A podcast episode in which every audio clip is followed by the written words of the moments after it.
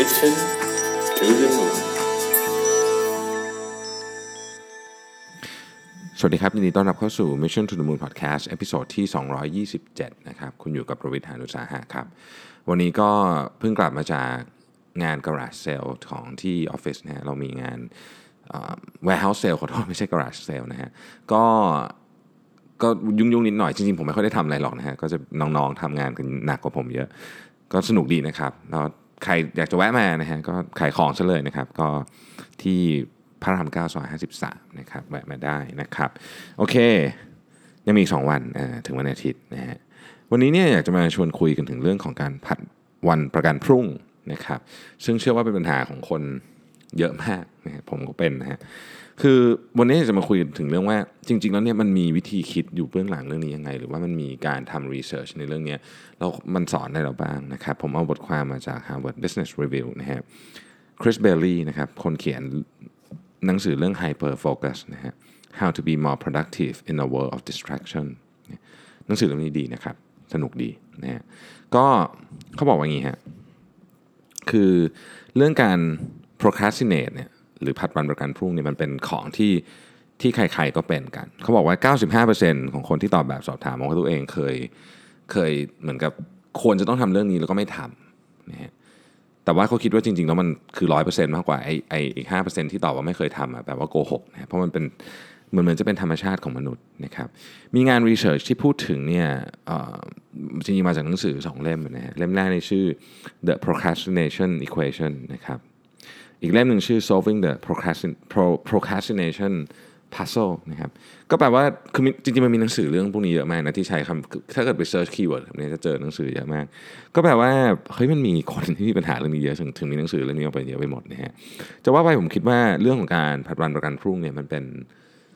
อาจจะเป็นเบอร์หนึ่งเลยนะของของการทำลาย productivity ของเรานะครับแต่เนี้ยเราไม่ค่อยได้คิดถึงมันมากไปกว่าว่าเออฉันจะตั้งใจทำมากกว่านี้อะไรเงี้ยนะแต่ว่าจริง ๆแล้วว่า มันมีกระบวนการของมันอยู่นะฮะเราเรามาเข้าใจกระบวนการมันนิดหนึ่งนะเขาบอกว่าเรื่องที่ทำให้เราอยากจะเลื่อนการทำมันออกไปเนี่ยนะฮะมันจะมีทริกเกอร์อยู่ในนั้นนะทั้งหมด 7 อย่าง อาจจะไม่ต้องมีหมดก็ได้นะครับ แต่ถ้ามีหมดเนี่ยโอกาสที่เราจะเลื่อนทำไปเนี่ยมีสูงมาก มีสักห้าข้อก็มีโอกาส เยอะขึ้น ถ้าถ้าเกิดมีจำนวนข้อเยอะขึ้น หรือว่าความหนักของแต่ละข้อมันสูงเนี่ยมันก็มีโอกาสที่เราจะเลื่อนการทำหรือว่าอะอะเอาไว้ก่อนพรุ่งนี้ค่อยทำอะไรเงี้ยนะฮะเยอะขึ้นนะครับเจ็ดข้อมีอะไรบ้างนะฮะหนึ่งมันน่าเบื่อ คืออันนี้ชัดเจนนะเรารู้สึกว่างานเนี้ยมันน่าเบื่อนะครับสองคือทำแล้วมันหงุดหงิดฮะสามคือมันยากฮะสี่คือมันกำกวมห้าคือมันไม่มีโครงสร้าง มันมันดูแบบงงๆมั่วๆหน่อยอะไรเงี้ยนะฮะ หกคือเรารู้สึกว่ามันไม่มีมันไม่มีความหมายอะไรกับฉันนะคือรู้สึกว่ากระบวนการเนี้ยมันมันมันไม่มีความหมายอะไรกับฉันนะแล้วข้อเจ็ดเนี่ยมันมันไม่สนุกหรือพูดจะจะพูดกลับข้างก็คือว่ามันไม่ได้รีบอร์ดอะไรเราเลยว่างั้นเถอะนะครับหรือว่ารีบอร์ดน้อยนะครับในในถ้าเกิดเราพูดในระดับประสาทวิทยาเนี่ยนะครับ การผัดวันประกันพรุ่งเนี่ยมันไม่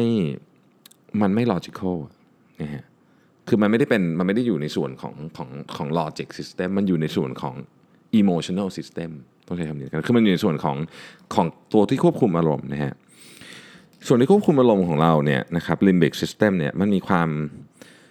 มันมันมีความเขาเรียกว่ามีมีน้ำหนักเยอะกว่า prefrontal cortex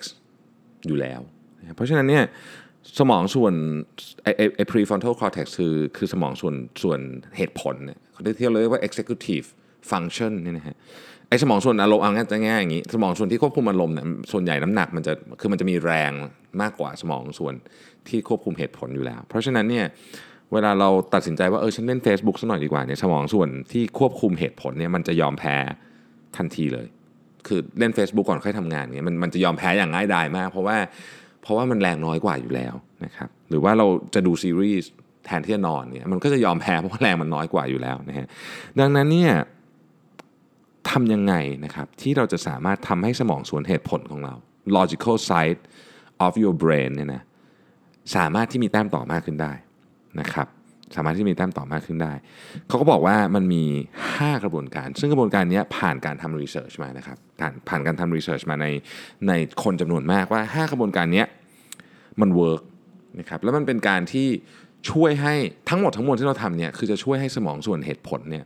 มันมีแรงเยอะกว่าสมองส่วนที่อารมณ์ทำควบคุมอารมณ์ทำให้เราเนี่ยลดการผัดวันประกันพรุ่งออกไปได้นะครับ อันที่หนึ่งนะครับอันที่หนึ่งคือ reverse the procrastination triggers นะครับก็คือเปลี่ยนมุมมองของตัว trigger แล้วกันผมใช้คำนี้ในภาษาไทยนะคือต้องบอกว่าเวลาเราเวลาเรารู้สึกตัวทริกเกอร์ทั้ง 7 อันเมื่อกี้ ผมทวนอีกทีนะครับ มันมีเบื่อนะหงุดหงิดนะครับ ยากกำกวมนะครับ ไม่มีโครงสร้างนะครับ ไม่มีความหมายกับเราและไม่สนุกเนี่ยเจ็ดอันนี้นะฮะ เราจะต้องเปลี่ยนพอเรารู้สึกถึงทริกเกอร์ในปุ๊บเนี่ยเราจะต้องเปลี่ยนมันให้กลายเป็นอีกมุมหนึ่งให้ได้นะครับยกตัวอย่างเช่นสมมุติว่าเราต้องเขียนอะไรเดีย management report อะไรสักอันหนึ่งเนี่ยนะฮะซึ่งมันซึ่งมันมันไม่หนุกเราไม่ชอบอะนะฮะเรารู้สึกว่ามันน่าเบื่อมันฝืดเงี้ยนะฮะเราสามารถเปลี่ยนมันเป็นเกมได้ไหมเช่น เราลองท้าทายตัวเองว่า เราภายในช่วงเวลา 20-25 นาทีเนี่ยเราจะเขียนออกมาได้กี่คำมันมีโปรแกรมพวก Google Doc มันจะนับคำได้ใช่ไหม เออเราเราก็อาจจะทำให้เราสนุกขึ้นนะครับ หรือถ้าเกิดเรารู้สึกว่างานมันมั่วๆเนี่ยนะฮะเราลองเราลองเอาความมั่วนั้นบอกว่าฉันจะต้องทำ workflow มาให้ได้นะครับแล้ว workflow ของฉันเนี่ยจะต้องสวยงามชนิดที่ทีมฉันเห็นแล้วจะต้องตกตะลึง อย่างเงี้ยมันคือการเปลี่ยนทริกเกอร์จากไม่สนุกน่าเบื่อกลายเป็นสนุกนะครับเปลี่ยนทริกเกอร์จากเรื่องที่แบบไม่อยากทำเลยอะไรเงี้ยกลายเป็นสิ่งที่เราอยากทำขึ้นมาได้ คือมันฟังดูกำปั้นทุบดินแล้วฟังดูแบบดูแบบ อะไรอะมันมันจะทำได้เลยนะฮะคือผมผมต้องบอกให้ว่าว่าเรื่องเนี้ยมันต้องฝึกฮะผม ผมทำได้เป็นบางอย่างกันเออเนี่ยผมทำได้บางอย่าง มันมันทำได้ครับแต่มันต้องฝึกคือมันสามารถเปลี่ยนความคิดของเราได้ความคิดของเรานี่ส่งพลังมากนะคือถ้าเกิดเราคิดว่ามันทำไม่ได้เนี่ยมันจะไม่ได้ตั้งแต่ต้นจริงๆนะฮะแต่ถ้าเกิดเราคิดว่าเราทำได้มันจะทำได้ มันจะหาวิธีของมันสมองมันจะหาวิธีของมันนะฮะอันนี้ก็ก็เช่นเดียวกัน ดังนั้นเนี่ยทำได้นะครับ เข้าใจว่า trigger คืออะไรแล้วเปลี่ยนมุมมองของมันนะฮะตัวอย่างที่เมื่อกี้ผมพูดไปเนี่ยผมผมผมรู้สึกว่ามันมัน work ดีนะคืออะไรสมมติว่างานมันมั่วๆมั่วๆอย่างเงี้ยเราขี้เกียจทำเพราะว่ามันมั่วไปหมดอะเฮ้ยเราลองคิดดูดิว่าเราจะเปลี่ยนทำเป็นแบบฉันจะทำ flowchart เรื่องนี้ขึ้นมาให้แบบเป๊ะๆได้ มันกลายเป็นมันมันท้าทายไปนะครับ อันที่สองเนี่ยหาจุดต้านของเราให้เจอ คือเรียกว่าเป็นจุดที่เรารู้สึกว่าแค่เนี้ยพอ นะครับในนี้เขาเขียนว่า work within your resistance level ก็คือว่า เราสมมุติว่าเราบอกว่าเรานั่งทำงานชั่วโมงหนึ่งเนี่ยมันไม่ไหว เหนื่อยเกินไปหรือนั่งอ่านหนังสือชั่วโมงหนึ่งไม่ไหว เราลองลดมาสิห้าสิบนาทีไหวไหมนะครับสี่สิบห้านาทีไหวไหมนะครับจนกระทั่งเราจะมาเจอจุดที่อ๋อเฮ้ยประมาณนี้ไหว อาจจะครึ่งชั่วโมง อ่านหนังสือครึ่งชั่วโมงไหว แต่ถ้าเกิดแค่อ่านชั่วโมงหนึ่งไม่ไหวพอเราเจอจุดนั้นปุ๊บเนี่ยเราจะพอที่จะทำสิ่งนั้นได้นะครับ แล้วมันจะค่อยๆ เพิ่มแรงต้านมันจะมันจะคือเราจะเรียกว่าจะทนยืนระยะได้นานขึ้นนะครับ อันที่สามก็คือช่วยเริ่มทำอะไรก็จะหน่อยเอะอะไรก็ได้นะครับ สมองเราเนี่ยนะฮะไม่ชอบไม่ชอบของที่ไม่เสร็จพูดง่ายคือเราจะจำสิ่งที่เป็นโปรเจกต์ที่ทำไม่เสร็จนะครับหรือนึกออกไหมเวลาเราจะนึกเพลงหนึ่งแล้วมันติดอยู่ในหัว นึกไม่ออกมันคือเพลงอะไรเนี่ยมันจะวนวนวนวนวนอยู่เงี้ยสมองเราไม่ชอบ เพราะฉะนั้นเนี่ยถ้าเราเริ่มทำอะไรไปแล้วเนี่ยสมองเราจะพยายามทำให้มันจบฮะเพราะว่ามันไม่ชอบไงมันไม่ชอบเรื่องของที่ไม่จบ เพราะฉะนั้นถ้ามันไม่ถ้ามันถ้ามันทำได้เนี่ยสมองจะพยายามบังคับให้เราทำเรื่องนั้นให้จบ เพราะฉะนั้นสิ่งที่เราต้องช่วยก็คือต้องช่วยเริ่มฮะแอบทีนี้มันยังไงครับเคยได้ยินไหมครับว่า ถ้าคุณอยากออกกำลังกายเนี่ยนะขอแค่คุณวิดพื้นแค่วันละหนึ่งครั้ง เริ่มเริ่มวิดแค่หนึ่งครั้งเท่านั้น ครั้งเดียวพอนะฮะ แล้วก็ค่อยๆเพิ่มไป หลายคนจะแบบเฮ้ยวิดพื้นหนึ่งครั้งมีประโยชน์อะไร มันไม่ได้มีประโยชน์ในเชิงทำให้ร่างกายคุณแข็งแรงขึ้นแน่ๆอยู่แล้ว แต่มันมีประโยชน์ในเชิงนี้แหละครับ ที่ผมบอกคือสมองสมมุติเราบอกว่าเราตั้งใจวิดพื้นได้ร้อยครั้ง วันแรกวิดหนึ่งครั้งพอจบ วันที่ 2 บอกว่าวิดสองครั้ง วันที่ 3 วิดสามครั้งนะฮะ แต่ในความเป็นจริงมันจะไม่เป็นแบบนี้ฮะ วันที่2เนี่ยคุณจะวิดสิบยี่สิบเพราะมันรู้สึกว่าแบบเฮ้ยวิดสองครั้งตลกอะนะเสร็จแล้วเนี่ยคุณก็จะค่อยๆเพิ่มขึ้นเรื่อยๆจนกระทั่งไปถึง 100 ครั้งได้นะครับ คนที่เขาทำแพลงได้นานๆเนี่ยเขาใช้วิธีนี้เหมือนกัน กระบวนการเหมือนกันหรือหรือคนที่ผมผมพยายามจะคิดถึงเรื่องตัวเองผมเนี่ยไม่ได้ไม่เคยมีวันไหนอยากอยากตื่นไปวิ่งแบบ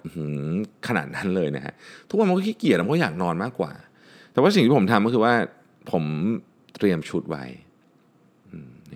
เตรียมชุดไว้นี่มันเหมือนกระบวนการมันเริ่มไปละนะตอนที่เราเตรียมชุดไว้อะ นิดหนึ่งนะฮะพอเราตื่นมาปุ๊บเนี่ยมันก็เหมือนแบบ เออว่ะมันต้องเอาเตรียมชุดไว้แล้วอะเมื่อคืนเตรียมชุดไว้อย่างดีเลือกสีให้แมชกันเหมือนที่ผมเคยเล่าให้ฟังในพอดแคสต์เก่าๆนะครับเลือกชุดสีให้แมชกันอุปกรณ์อุปกรณ์เตรียมไว้ให้เต็มที่เรียงไว้อย่างสวยงามเลยเนี่ยวันรุ่งขึ้นมันจะแบบ จะไม่ไปจริงเหรอวะนึกออกไหมฮะมันจะมีฟิลนั้นแล้วเราเราก็จะไปอืมอันนี้ก็คือเริ่มทำเริ่มอะไรก็ได้นะครับ ข้อที่สี่คือให้เขียนนะเขียน ค่าหรือมูลค่าของการผัดวันประกันพรุ่งของคุณ พูดง่ายคือ ถ้าเกิดคุณไม่ทำสิ่งนี้มันจะเกิดอะไรขึ้นบ้างนะครับ เรื่องเล็กๆ เราอาจจะเขียนยากนิดนึง แต่ถ้าเกิดเราเขียนมันเป็นธีมที่ใหญ่ขึ้นนะเป็นธีมที่ใหญ่ขึ้นนะครับ ยกตัวอย่างเช่น ถ้าเกิดว่าเราไม่เริ่มดูแลสุขภาพวันนี้นะฮะ ปีหน้าคงไม่ได้เป็นไร แต่ว่าอายุ 60 เป็นไง 70 เป็นไงนะครับไม่เก็บเงินเพื่อการเกษียณวันนี้ อายุ 60 เป็นไง 70 เป็นไง ลองนึกภาพดูเรานึกภาพออกอยู่แล้วนะฮะเราเขียนออกมาพอเราเริ่มเห็นปุ๊บเนี่ยรู้สึกว่า โอ้ไม่ดีละนะครับต้องทำอะไรสักอย่างอาจจะต้องเริ่มเก็บเงินเริ่มออกกำลังกายเริ่มกินอาหารให้ดีขึ้นนะครับก็ไล่ list มันออกมามันก็จะช่วยนะครับเรื่องพวกนี้นะฮะอันที่ 5 นะครับ ถ้าอยากจะทำงานให้สำเร็จต้อง disconnect อันนี้เรื่องจริงมาก คือคุณต้องพยายามตัดใจอะจากสิ่ง จะใช้คำว่าล่อตาล่อใจก็ได้นะครับ และสิ่งล่อตาล่อใจปัจจุบันนี้มันอยู่ใกล้เราที่สุดก็คือมือถือนั่นเองนะครับ มือถือนี่เป็นหนึ่งในสิ่งที่อันตรายมากที่สุดในการในสำหรับ productivity นะผมแนะนำว่าถ้าเกิดอยากทำอะไร ให้มันสมูทหรือทำงานได้ได้แบบคิดแบบเขียนอะไรให้มันจบโปรเจกต์นึงนะครับเอามือถือไว้นอกห้องเลยฮะเอาไปไกลๆเอาไปที่ไหนก็ได้นะฮะ ถ้าเกิดว่ามันด่วนจริงๆเดี๋ยวเดี๋ยวบอกคนอื่นก็ได้ว่าเออถ้าเกิดมีใครโทรมาด่วนจริงก็ให้มาตาม แต่ว่าเวลาผมสมมติสรุปต้นฉบับหรืออะไรเงี้ยผมจะทำแบบนี้นะฮะเพราะมันถ้ามีมือถืออยู่เดี๋ยวแป๊บนึงก็อดไปเล่นไม่ได้นะครับ มันถึงขั้นว่ามีคนทำโปรแกรมขึ้นมาสำหรับนักเขียนที่ไม่มีปุ่ม search แบบเข้าเน็ตไม่ได้อะไรเงี้ยคือต้องเขียนให้เสร็จก่อนล็อกอินเทอร์เน็ตออกไปหมดเลยก็มีนะฮะเพราะว่าบางทีเราอาจจะควบคุมตัวเองได้ไม่เยอะอย่างที่เราคิด เราใช้ เราใช้กุศโลบายพวกนี้เข้ามาควบคุมนะฮะยกตัวอย่างให้อีกเรื่องหนึ่งผมเนี่ยบางทีตื่นมาแล้วชอบเล่นมือถือ คือตื่นมาปุ๊บเนี่ยแต่ก่อนเนี่ยชอบแบบมาถ่ายถ่ายมือถือดูซึ่งมันเสียเวลามากนะฮะก็เลยไปตัดสินใจไปซื้อ iPod มาอันหนึ่งคือผมเนี่ยต้องต้องเหมือนต้องต้องคล้ายๆ ฟังไอเสียงคลื่นอะไรแบบนี้ตอนที่จะนอนใช่ไหมแล้วก็เป็นเป็นเป็นโรคจิตนิดๆคือต้องตั้งนาฬิกาปลุก หมายถึงว่ากลัวทั้งทั้งที่ปกติก็ตื่นเองอยู่แล้วแต่ว่ามันก็จะต้องตั้งนาฬิกาปลุกอะไรเงี้ยนะก็รู้สึกว่าต้องเอามือบางทีก็รู้สึกว่าเอ๊ะหรือฉันต้องเอามือถือไว้ในห้อง แต่ว่าพอมี iPod นะฮะซึ่งเป็นสิ่งที่ผมเชื่อว่า เราลืมไปเลยซ้ำว่ามันมี product นี้ของ Apple อยู่ในโลกเพราะว่าไม่รู้จะซื้อทำไมมันก็เหมือนในมือถือ แต่พอมี iPod นะครับก็ทำให้ผมเนี่ยโอเค มีนาฬิกาปลุกสามารถฟังไอไอแอปของผมอะไอเสียงคลื่นของผมได้ตอนนอน โดยที่เอามือถือไว้ไกลๆเลยเอาไปไกลๆเลยนะฮะ แล้วงานที่ผมทำตอนนั้นคือคือนอนฮะนอนนี่เป็นสิ่งที่สำคัญมากนะครับเป็นเป็น productivity ที่ที่สำคัญมากที่สุดอันหนึ่งเพราะฉะนั้นถ้าเกิดมันมีมือถืออยู่บางทีก็แบบพลิกๆไปพลิกมาอะเล่นมือถือซะหน่อยอะไรอย่างเงี้ยนะฮะไม่ดีเลยนะครับไม่ดีโอเค อันนั้นก็คือ 5 ข้อของการพยายามที่จะยืดนะหรือเปลี่ยนแปลงกล้ามเนื้อชุด logical ให้มันมีกล้ามเนื้อสมองนี่ยให้มันมีพลังสู้กับ กล้ามเนื้อเออไอสมองส่วนอารมณ์หน่อยนะครับทีนี้เนี่ยมันก็มีอีกบทความหนึ่งเนี่ยผมชอบเหมือนกันนะฮะเขียนโดยปีเตอร์บรักแมนนะครับชื่อว่า The Unexpected Antidote to Procrastination นะครับคือคนเขียนเนี่ยเขาบอกว่างี้ฮะเขาเขาชอบไปนั่งดูคนเล่น board surfboard ที่ที่ริมหาด เขาอยู่ที่แคลิฟอร์เนียก็ไปดูนะครับเขาบอกว่าเออเนี่ยก็ก็สนุกดีนะดูคนเล่น surf อะไรอย่างเงี้ยนะฮะทีนี้พอพอดูไปสักพักนะเขาบอกประมาณสัก 15 นาทีเนี่ยก็จะเริ่มรู้แล้วล่ะว่าคนไหนเก่ง คนไหนไม่เก่งนะครับ คนไหนมีสไตล์การเล่นยังไงทักษะดีไหมอะไรเงี้ยนะครับ ต่างๆ พวกนี้ แต่ว่าสิ่งที่เขาบอกว่าเขาได้ข้อคิดเลยจากการไปนั่งดูคนพวกนี้คือ ทุกนักเล่นเซิร์ฟทุกคนจะมีสิ่งหนึ่งเหมือนกันหมด คือไม่ว่าคุณจะเก่งแค่ไหนนะครับ คุณจะมีประสบการณ์มากแค่ไหน หรือว่าคุณจะท่าสวยงามขนาดไหนเนี่ยนะครับในที่สุดทุกคนจะจบเหมือนกัน คือต้องตกจากไอ้บอร์ดนี้มานะฮะบางคนตกมาแล้วก็ดูสนุกดีนะครับ บางคนดูผิดหวังนะฮะแล้วก็สิ่งที่น่าสนใจก็คือว่าเขาสังเกตเห็นว่าคนที่ตกแล้วผิดหวังกับคนที่ดูแบบเอ้ยไม่เห็นเป็นไรเลยเนี่ยนะครับ มันคือ element of surprise ฮะ เขาก็เลยคิดได้ว่าเฮ้ยหรือว่าจริงๆแล้วชีวิตคนเราเนี่ยมันเหมือนอย่างนี้เลย ชีวิตของเราเหมือนอย่างนี้เลยนะครับ ก็คือเรา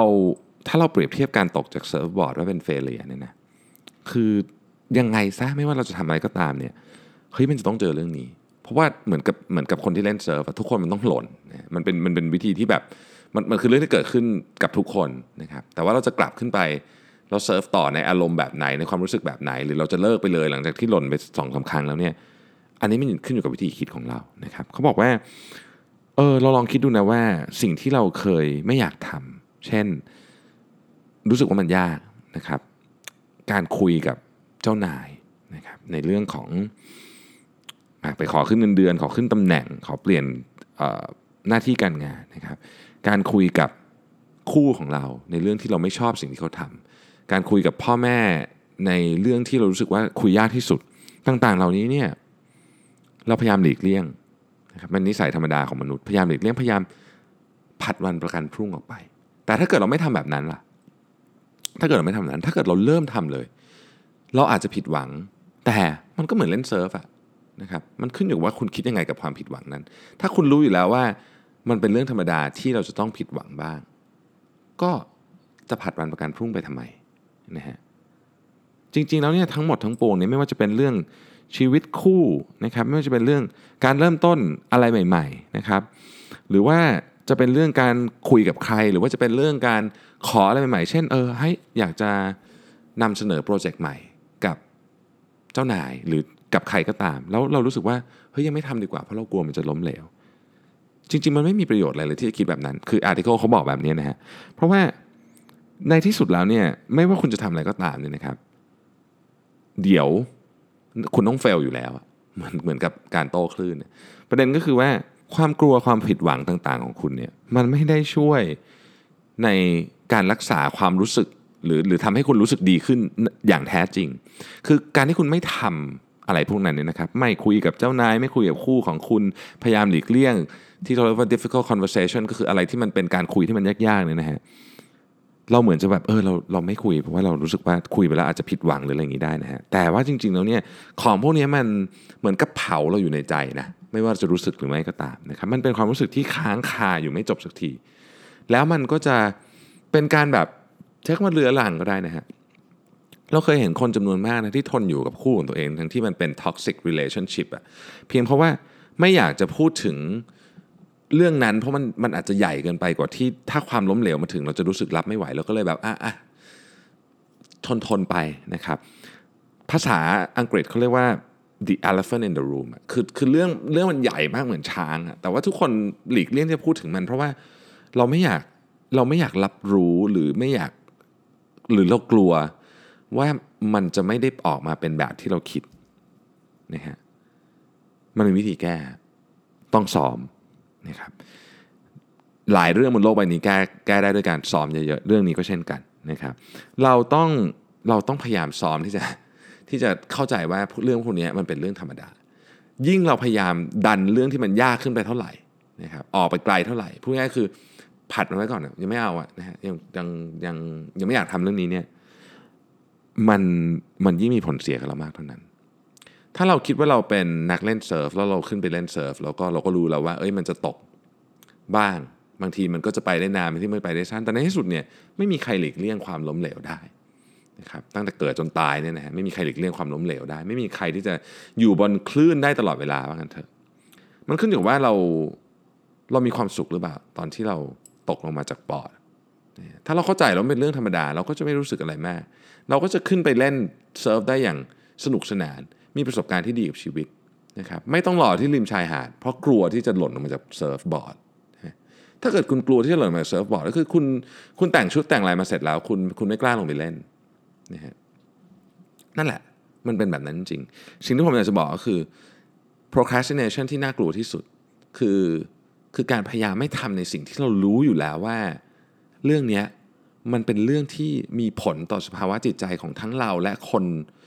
ที่ที่ที่อยู่รอบๆตัวเรา มันเป็นเรื่องที่สำคัญมากกับเราเนี่ยอย่างเช่นเรารู้ว่าเรามีปัญหาเรื่องชีวิตคู่ แต่เราไม่กล้าพูดเพราะเรากลัวว่าผลมันจะเทินออกมาเลวร้าย ในที่สุดเรื่องนี้มันจะเป็นแผลตำเราไปเรื่อยๆและชีวิตของเราเนี่ยมันจะมันจะมีอะไรหายไปนะครับพูดง่ายๆก็คือไม่มีประโยชน์เลยในการที่จะในการที่จะพยายามที่จะ delay สิ่งที่ยังไงมันก็ต้องพูด ถ้ามันไม่พูดในที่สุดผลมันออกออกมา พังหนักกว่าพูดอะพูดง่ายๆนะฮะรวบรวมความกล้าขึ้นไปเล่นบอร์ดซะนะครับขึ้นไปเล่น surf ซะมันต้องหล่นอยู่แล้วฮะธรรมดา แต่ว่าคุณก็จะหล่นแล้วก็รู้สึกว่าเออมันก็เป็นเรื่องธรรมชาติ แล้วก็กลับขึ้นไปเล่นใหม่ ดีกว่าใช้ชีวิตอยู่ยืนอยู่ที่ชายหาด เห็นคลื่นมันพัดไปเรื่อยๆ แล้วเราไม่กล้าลงไปเล่นเยอะเนี่ยผมผมชอบเรื่องนี้นะผมว่าการเปรียบเทียบเรื่องนี้เนี่ยทำได้ดี แล้วก็รู้สึกว่าเราเราเห็นภาพอะนะก็ ไม่มีอะไรฮะแค่อยากจะบอกว่า ผมเชื่อว่าเราทุกคนมีของที่คิดว่าควรจะทำแต่เลื่อนๆมันไปก่อน เพราะว่ามันแบบไม่รู้เหมือนกันอะมันมีอะไรสักอย่างเนี่ยเราไปคิดดูนะครับว่าไอ้ที่คุณอยากจะเลื่อนๆมันไปเนี่ยมันอยู่ใน7ทริกเกอร์หรือเปล่าเนี่ยผมทวนอีกทีนะฮะเจ็ดทริกเกอร์ที่ว่านี้เนี่ยประกอบไปด้วย 1 มันบื่มันน่าเบื่อ 2 มันน่าหงุดหงิด 3 มันยาก 4 มันงงงๆมันแบบ กำกวมนะฮะห้ามันไม่มีโครงสร้างรู้สึกว่าแบบอะไรเนี่ยนะฮะหกมันไม่มีความหมายกับเราและเจ็ดมันไม่ได้ให้รางวัลกับเราหรือมันไม่สนุก แต่เชื่อไหมครับว่าถ้าเกิดคุณตัดสินใจทำเรื่องพวกนี้ปุ๊บเนี่ยชีวิตคุณเนี่ยจะโล่งมากใช้คำนี้กันนะโล่งอะคือมันมันเหมือนไม่มีภาระอะไรมันเหมือนแบบเออเรื่องที่ฉันต้องทำฉันก็ทำไปหมดแล้วนะฮะ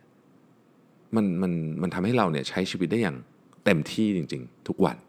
นะครับ ก็ลองฝากไปพิจารณากันดูแล้วกันนะฮะผมก็ไม่ได้บอกผมทำได้ตลอดนะเพียงแต่ว่า ผมก็คิดว่า ถ้าเราอยากจะเป็นคนที่มีความสุขมากขึ้นนะครับ สามารถใช้ชีวิตอยู่ในโลกได้อย่างเฮ้ยโลกนี้มันแบบตื่นมาทุกวันมีแต่มีแต่ความฝันมีแต่ความหวัง มีแต่เรื่องสนุกสนุกที่จะไปทำแม้จะรู้ว่าทำแล้วจะเฟลก็ตามเนี่ยนะฮะเราจะมองความล้มเหลวเปลี่ยนไปฮะแล้วผมคิดว่าเราจะมีชีวิตที่ดีขึ้นนะครับโอเค สำหรับท่านที่อยากจะส่งคำถามเข้ามาสำหรับการตอบคำถามประจำวันอาทิตย์นะครับ รบกวนส่งเข้ามาได้เลยนะครับ เต็มที่แล้วก็ผมอาทิตย์นี้จะกวาดตอบให้หมดเลยใน inbox สัญญาว่าจะตอบให้หมดนะครับถึงแม้ว่าจะมีเยอะมากก็ตาม แต่ผมรู้สึกว่ามีคำถามที่น่าสนใจเยอะมาก สัปดาห์นี้ episode ของวันอาทิตย์นี้อาจจะยาวเป็นพิเศษนิดหนึ่งต้องแจ้งไว้ก่อนนะครับ วันนี้ขอบคุณมากนะครับที่ติดตาม Mission to the Moon Podcast แล้วเดี๋ยวเราพบกันใหม่วันพรุ่งนี้ครับ สวัสดีครับ